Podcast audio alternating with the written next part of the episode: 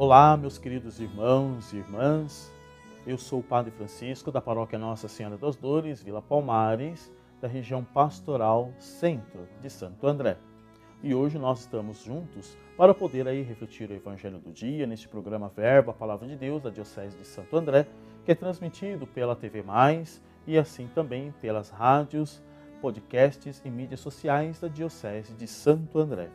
Hoje, nesta sexta-feira, 17 de fevereiro de 2023, sexta semana do tempo comum, a qual unidos vamos refletir o Evangelho segundo Marcos, capítulo 8, versículos 34, depois 9 e 1. Então vamos nos preparar para ouvir a palavra de Deus. O Senhor esteja convosco, Ele está no meio de nós. Proclamação do Evangelho de Jesus Cristo, segundo Marcos, glória a vós, Senhor. Naquele tempo, chamou Jesus a multidão com seus discípulos e disse: Se alguém me quer seguir, renuncie a si mesmo, tome a sua cruz e me siga. Pois quem quiser salvar a sua vida vai perdê-la, mas quem perder a sua vida por causa de mim e do Evangelho vai salvá-la. Com efeito, de que adianta o homem ganhar o mundo inteiro se perde a própria vida? E o que poderia o homem dar em troca da própria vida? Se alguém se envergonhar de mim das minhas palavras diante dessa geração adúltera e pecadora, também o filho do homem se envergonhará dele, quando vier na glória do seu Pai com seus santos e anjos. Disse-lhe Jesus: Em verdade vos digo, alguns dos que aqui estão não morrerão sem antes terem visto o reino de Deus chegar com poder. Palavra da salvação, glória a vós, Senhor. Meus queridos irmãos e irmãs, a luz do Evangelho que acabamos de ouvir vai falar de algo bastante profundo para a nossa vida de fé, que é a renúncia. Quando Jesus está dizendo, quem quiser me seguir, renuncie a si mesmo, me siga, não é para deixar de ser quem você é, mas na verdade é o renunciar às falsas paixões, aquilo que não pertence a Deus, para trilhar no caminho reto, justo e santo.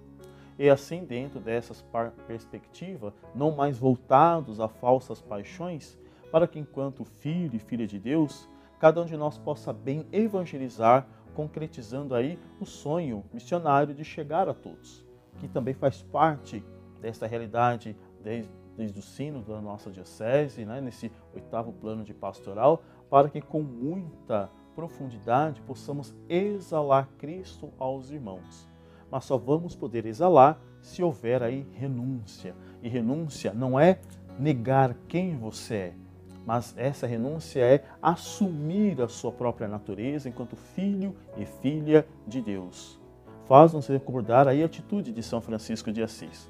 Quando em praça pública ele se vai despindo de todas as suas vestes, ele não está despindo apenas das roupas caras que ali ele poderia ter pela pela realidade familiar que ele vivia naquele momento. Mas ele se despia daquilo que ele sentia que não pertencia a Deus, que ele queria se entregar de forma profunda. Assim deve ser cada um de nós. Através das nossas reflexões e meias orações, poder observar o chamado com que Deus nos faz. Pois carregar a nossa cruz não é assumi-la como um peso, é assumir o dom do amor. É um êxodo do amor, ou seja, um sair de si mesmo para um bem maior e assim poder vivenciar e presenciar neste mundo a grandeza de Deus, a manifestação das glórias de Deus.